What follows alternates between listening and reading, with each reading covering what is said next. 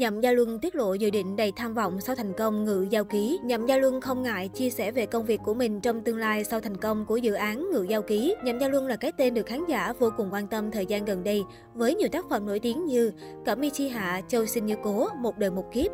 Gần đây nhất, nam diễn viên vào vai Trường Ý sánh đôi cùng địch lệ nhiệt ba trong dự án ngự giao ký.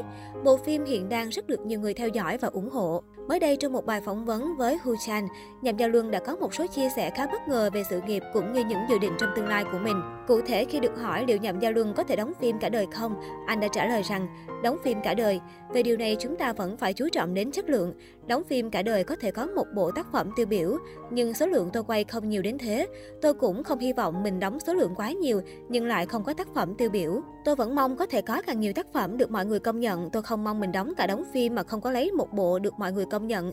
Nhưng như vậy cũng tính là đã đóng phim cả đời rồi. Nhậm Gia Luân là nam diễn viên ca sĩ nổi tiếng người Trung Quốc. Dù hội tụ đủ cả hai yếu tố chính về vẻ ngoài lẫn khả năng diễn xuất, nhưng anh mới gây dựng được tiếng vang gần đây sau bộ phim Cẩm y chi hạ cùng với nữ diễn viên Đàm Tùng Vận và Ngự Giao Ký đóng với địch lệ nhiệt ba. Sau một thời gian mong đợi, Ngự Giao Ký phần 2 có tên Đúng như cố nhân về lên sóng. Trong đó, chuyện tình cảm hận thù đang xen của địch lệ nhiệt ba và Nhậm Gia Luân là điểm nhấn. Tuy nhiên, khi khán giả mong chờ những cảnh ngọt ngào của hai diễn viên thì đoàn phim đã thay thế cảnh hôn bằng hai chú cá. Cụ thể, căm hận Kỷ Văn Hòa, địch lệ nhiệt ba đóng, nên Trường Ý nhậm Giao Luân bắt nhốt và giày vò cô. Song không kìm nén được tình cảm, ngày ngày Trường Ý đến trò chuyện với Kỷ Văn Hòa. Trong lúc không kìm lòng được, hai người đã trao nụ hôn.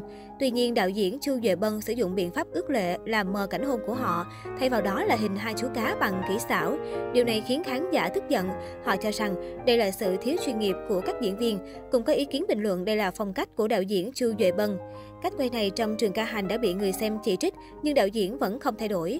Bên cạnh đó cũng có ý kiến cho hay nhằm Gia Luân luôn né tránh cảnh hôn do đã lập gia đình.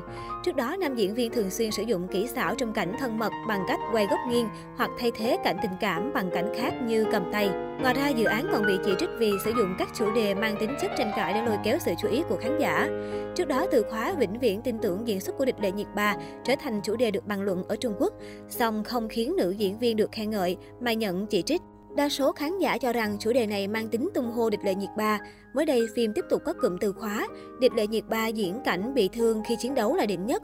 Chủ đề này cũng bị đánh giá là thổi phồng diễn xuất của mỹ nhân Tân Cương. Sohu bình luận nhân vật được khán giả chú ý nhất trong phim là vai diễn Thuận Đức Tiên Cơ do nữ diễn viên Quách Hiểu Đình thể hiện. Diễn xuất của ngôi sao trẻ Quách Hiểu Đình cuốn hút, có những phân đoạn lấn át địch lệ nhiệt ba. Trong ngựa giao ký, địch lệ nhiệt ba vào vai ngự yêu sư, người thuần hóa các loài yêu quái tài giỏi có tên Kỷ Văn Hòa, phải lòng chàng trai người cá trường ý nhậm giao luân đóng. Bộ phim được chuyển thể từ tiểu thuyết cùng tên của tác giả Cửu Lộ Phi Hương. Phim được chia làm hai phần mang tên Cùng quân lần đầu gặp gỡ và đúng như cố nhân về.